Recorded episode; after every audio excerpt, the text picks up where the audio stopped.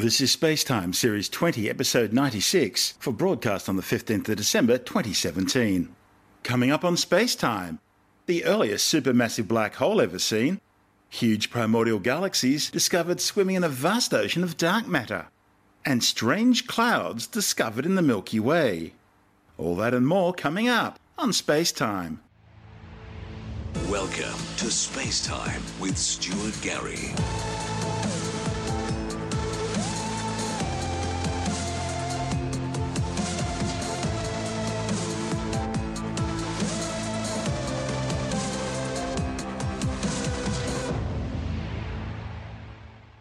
Astronomers have discovered the most distant and consequently earliest supermassive black hole ever seen.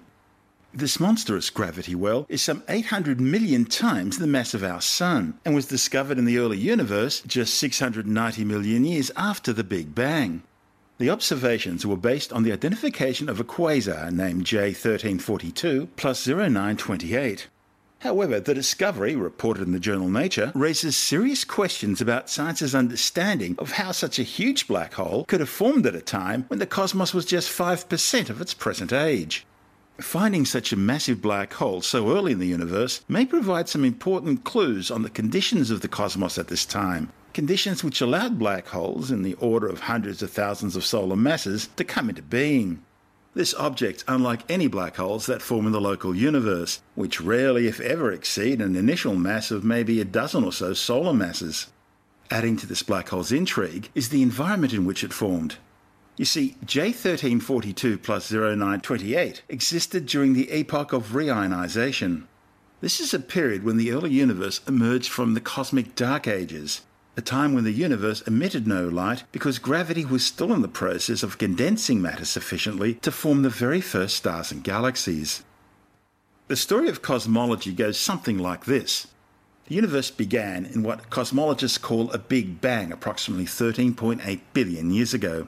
It started out as this superheated quark gluon plasma of particles, which almost instantaneously spread apart during a period called cosmic inflation. No one knows how cosmic inflation happened, but they know it must have happened in order to explain the appearance of the universe as we see it today. You see, it looks pretty much the same in all directions, and scientists haven't been able to figure out how to explain that without cosmic inflation. Trouble is, they can't really explain cosmic inflation either. Things get a bit more easy to understand about 370,000 years after the Big Bang. That's when these primordial particles had cooled sufficiently to begin coalescing into the very first protons, those protons then combine with electrons to create the first atoms of neutral hydrogen. At the same time, the first neutrons were formed. These neutrons then combined with some of the protons and electrons to form the first atoms of helium, as well as trace amounts of other elements, such as lithium and beryllium. This process also allowed photons to begin moving around, giving us what we now refer to as the cosmic microwave background radiation, a sort of snapshot of the early universe. Still, the universe remained opaque in the so called cosmic dark ages for at least another 400 million years after the Big Bang. That is, until gravity had condensed enough matter to form the very first stars and galaxies. And the energy released by these first stars and galaxies caused the neutral hydrogen gas to lose an electron and become reionized. As the expanding universe continued to become reionized, photons could travel freely through space, allowing the universe to become transparent for the first time. Basically, that was when the universe started to look the way it does now. And by this time, the expanding universe was big enough to prevent most of the reionized hydrogen from regaining those lost electrons. And so it's remained with this basic appearance. Okay, now back to our story. Scientists have deduced that the black hole which formed quasar J1342 plus 0928 took shape just as the universe was undergoing its fundamental shift from the opaque environment of the cosmic dark ages into this epoch of reionization. The authors believe that this newly discovered black hole existed in an environment which would have been about half neutral and half ionized.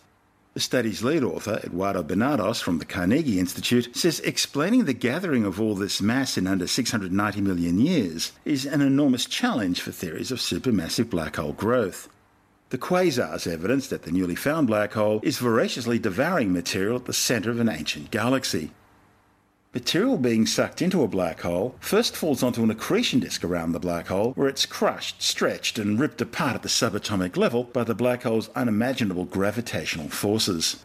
Most of this material will eventually be dragged past a point of no return called an event horizon, beyond which it will fall forever into the black hole's singularity.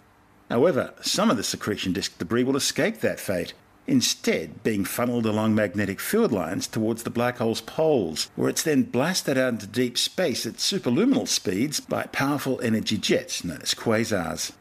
Quasars are among the brightest and most distant known celestial objects, visible across vast expanses of the cosmos.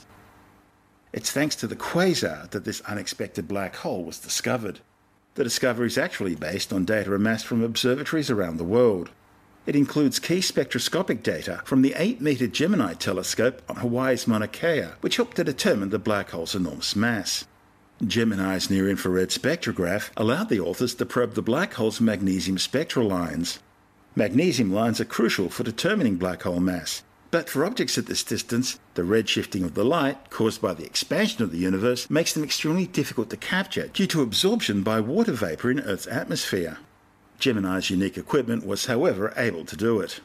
Other observatories involved in the discovery include Carnegie's Magellan telescopes in Chile and NASA's Earth orbiting WISE Wide Field Infrared Survey Explorer spacecraft. Now, we spoke earlier about redshifts. The quasar's distance was determined by what we call its redshift. It's a measurement of how much the wavelength of its light is stretched by the expansion of the universe before reaching the Earth. It's caused by the Doppler shift effect on objects moving either towards us or away from us. It's the same as the change in pitch you hear when a train goes past. As something moves towards you, the pitch increases because the wavelengths are getting shorter. And when something's moving away from you, the pitch drops because the wavelengths are getting longer. Longer wavelengths are at the red end of the spectrum, and shorter wavelengths towards the blue end and the newly discovered quasar has a redshift of 7.54 based on the detection of the ionized carbon emissions from the galaxy that's hosting the black hole. Prior to this discovery, the record holder for the most distant known quasar was at 13 billion light years, a time when the universe was just 800 million years old. Astronomers are guessing up to 100 quasars just as bright and distant as this object are likely to exist over the sky. It's just a question of finding them. Bernardo says the discovery shows that a process obviously existed in the early universe to make this monster possible. It's thought that black holes grow by accreting or absorbing mass from their surrounding environment. But that's not a really fast process, and an extremely large black hole such as this one should take fairly long timescales to form, certainly much longer than the 690 million year age of the universe at that time. Still, the universe's very first stars were formed out of virtually pure hydrogen and helium, and so they're believed to have been far more massive than any stars in the universe today. Astronomers still say it's still unrealistic to expect an 800 million solar mass black hole to have formed quite so quickly. So, there's got to be another way that it formed. But as to what that process is, well, that's something scientists still need to try and work out. You're listening to Space Time. I'm Stuart Gary.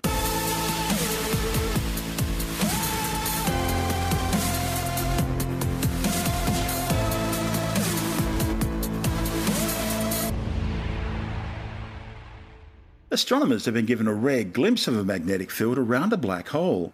The opportunity was provided thanks to a sudden flare and cooling of gas around a black hole in a binary system. And the findings reported in the journal Science provided quite a shock for astronomers because the black hole's magnetic field turns out to be far weaker than expected. As we mentioned earlier, black holes feed by consuming material from their environment. In this case, it's a neighbouring star in a binary system.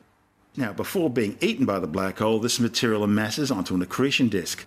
Above this accretion disk is what's known as an accretion disk corona, and the behaviour of these coronas are governed by the black hole's magnetic field. Understanding the magnetic field within this accretion disk corona is important because that affects the flow of gas around the black hole. The problem is there have been very few measurements of such fields to date. However, on June the 15th, 2015, astronomers got lucky they detected a sudden flare from a binary system known as V404 Cygni, which contains a stellar mass black hole about nine times the mass of our Sun. V404 Cygni is located about 7,800 light years away in the constellation Cygnus the Swan.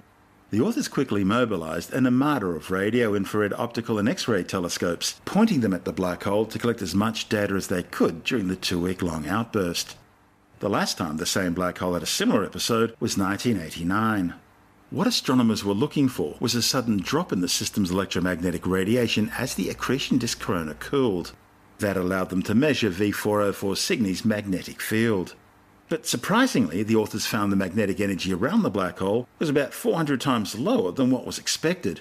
Now, these unexpectedly low measurements will force new constraints on theoretical models trying to explain how black holes consume material and generate their powerful superluminal jets. All previous models have always focused on what they thought would be strong magnetic fields accelerating directing the jet flows. The black hole in the V404 Cygni system is classified as a microquasar because of the jets that are shooting out from it. Its binary companion is an early spectral type K orange star, slightly smaller and cooler than the Sun. The star and the black hole orbit each other about every 6.47 Earth days. Now, due to their proximity and the intense gravity of the black hole, the companion star is constantly losing mass under the accretion disk around the black hole and ultimately into the black hole itself. The V in the name indicates that it's a variable star which repeatedly gets brighter and dimmer over time. It's also considered a nova because on at least three occasions in the 20th century it's produced extremely bright outbursts of energy. Finally, it's also a soft X ray transient because it periodically emits short bursts of X rays. I'm Stuart Gary. You're listening to Space Time.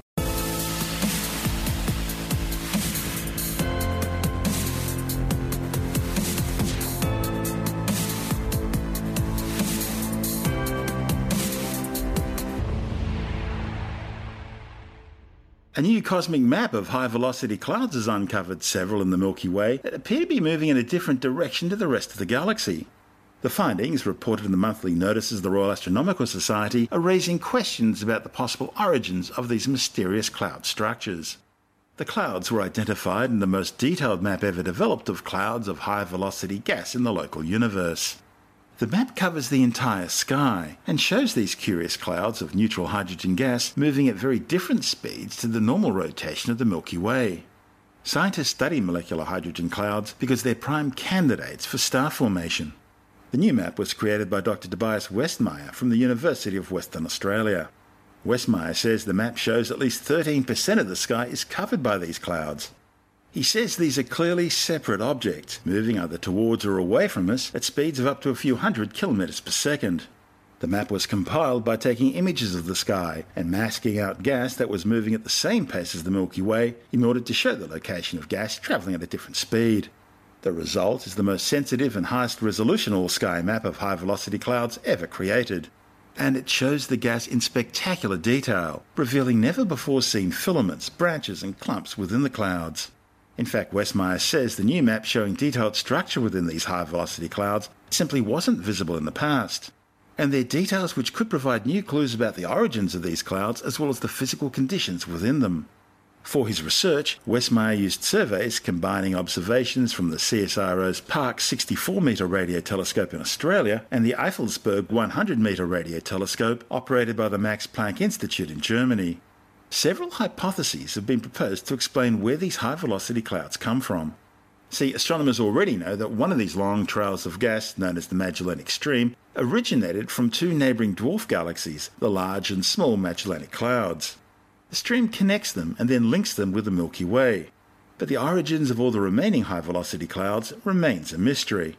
Westmeier says that until about a decade ago, even the distances to high velocity clouds was unknown. Astronomers now know the clouds are very close to the Milky Way, within about 30,000 light years of the galactic disk. And that means they're likely to either be gas falling into the Milky Way, such as the Magellanic Stream, or alternatively outflows from the Milky Way itself.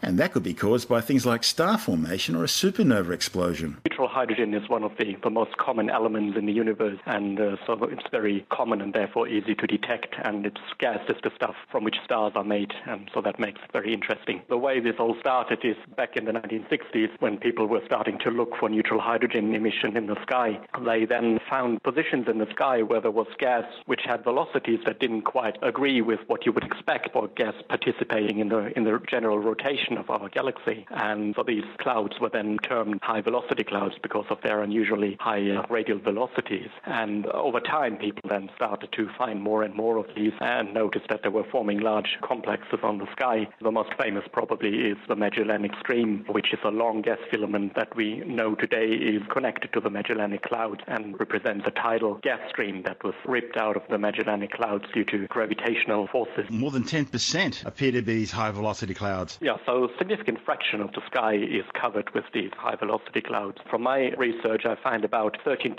of the sky is covered with high velocity gas. But that's likely only the tip of the iceberg because we can only detect neutral hydrogen, but there is a lot more gas potentially out there that is ionized, and we can't detect that very easily with radio telescope. Then there might be additional gas that have velocities that just happen to be similar to those of the galactic disk, even though the gas is not part of the disk. And so there's likely to be even more gas out there that, that we can't really see with a radio telescope. When you look for neutral hydrogen gas, how do you look for it? Yeah, so we use large radio telescopes such as the, the Parkes radio telescope in New South Wales. And uh, neutral hydrogen is emitting a so-called uh, spectral line. So it emits radiation at a specific frequency, which is uh, called the, the 21 centimeter line. So what we essentially do is we detect that 21 centimeter line with the telescope and then essentially map the whole sky. And that way we generate a map of how the gas is distributed across the sky. Is there any sort of pattern to them? Uh, are they all in the one place or are they all spread fairly evenly across the galaxy or uh, are they all around the galactic halo? Where are they? So there certainly are patterns. So the gas is not uh, just randomly distributed across the sky, but high velocity clouds tend to form large complexes and filaments, some of which extend across tens of degrees on the sky. So if we had eyes that could see radio emission, it would uh, look rather spectacular. And we only know the distances of very few of these clouds. And uh, generally, they are within about 10,000 parsecs, so that is about 32,000 light years of the galactic disk. So they're, they're relatively nearby, sitting right above the disk of the Milky Way and inside the gaseous halo of the Milky Way. All right, we know at least one of them is uh, a result of the gravitational interaction between the Milky Way and the large and small Magellanic Clouds. What do we know about the others? What do we think we know about the others, if anything? Yeah, it's very difficult to actually determine what the origin of these clouds is because of our difficulty, first of all, to measure exact distances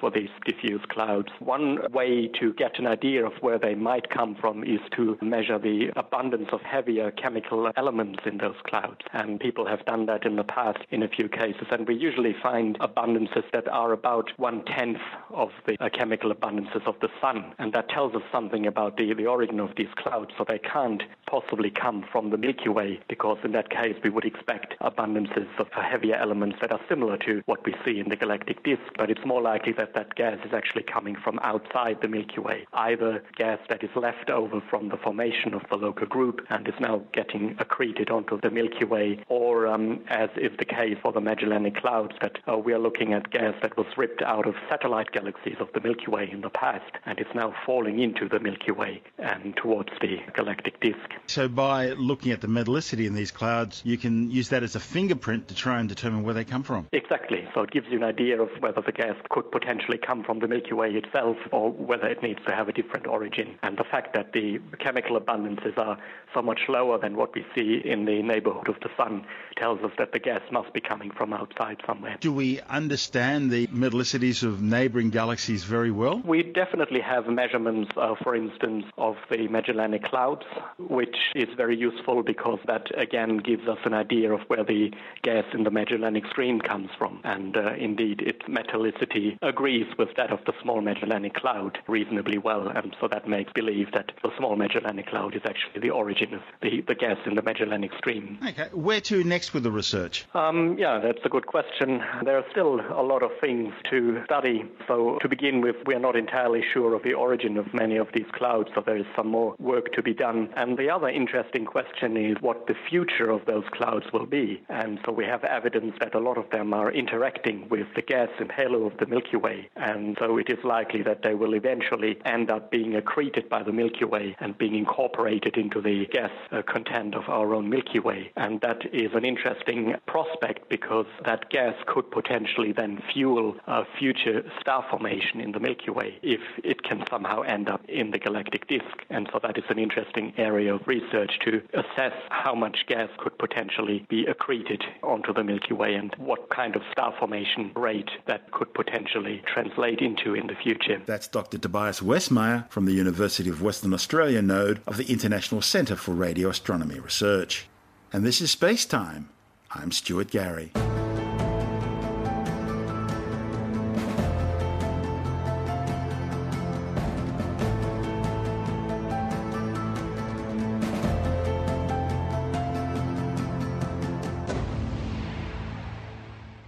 Now, earlier we were talking about giant black holes near the dawn of time. Well, astronomers have also been astounded by the discovery of two massive primordial galaxies swimming in a vast ocean of dark matter just 780 million years after the Big Bang. The findings, reported in the journal Nature, are forcing scientists to go back to their drawing boards to try and explain how such massive objects, both the galaxies and the black hole, could have formed so soon after the universe was born. See, astronomers always expected to see their first galaxies, those that formed in the first few hundred million years after the Big Bang, to share many similarities with some of the dwarf galaxies seen in the nearby universe today. These early agglomerations of a few billion stars would then merge with one another and gradually, over billions of years, become the larger galaxies that dominate the universe today. Trouble is, that's not what astronomers are seeing. And just like the black hole observation we mentioned earlier, this new galaxy observation is a great example of that. Astronomers using the South Pole Telescope initially identified a huge galactic sized object, far more massive than they expected for such an early epoch in cosmic history. Now, these first observations indicated that this object, named SPT 0311 58, was very distant and glowing brightly in infrared, meaning that it was extremely dusty and likely to be going through a burst of star formation. However, later observations using ALMA, the Atacama Large Millimeter Submillimeter Array Telescope, identified it as actually being two separate massive star filled galaxies, both of which were nestled inside an even more massive cosmic structure, a huge halo of dark matter, several trillion times more massive than the Sun. To make these observations, ALMA had a little help from a gravitational lens, providing a sort of supercharged observing boost for the telescope. Gravitational lenses form when an intervening massive object, like a foreground galaxy or galaxy cluster, bends and magnifies the light coming from a more distant object, such as a galaxy. However, in the process, they can also distort the appearance of the object being lensed, and that requires sophisticated computer models to reconstruct the image as it would have appeared in its unaltered state. This delensing process provided some intriguing details about the galaxies, showing that the larger of the two is forming stars at an incredible rate, something like 2,900 solar masses per year. Now, by comparison, our own Milky Way galaxy is currently making only about one new solar mass worth of stars every year. This distant galaxy also contains about 270 billion times the mass of our Sun in gas, and nearly 3 billion times the mass of our Sun in dust. Now, just like your house, dust gathers over time. So that's an incredibly large amount of dust considering the young age of this system.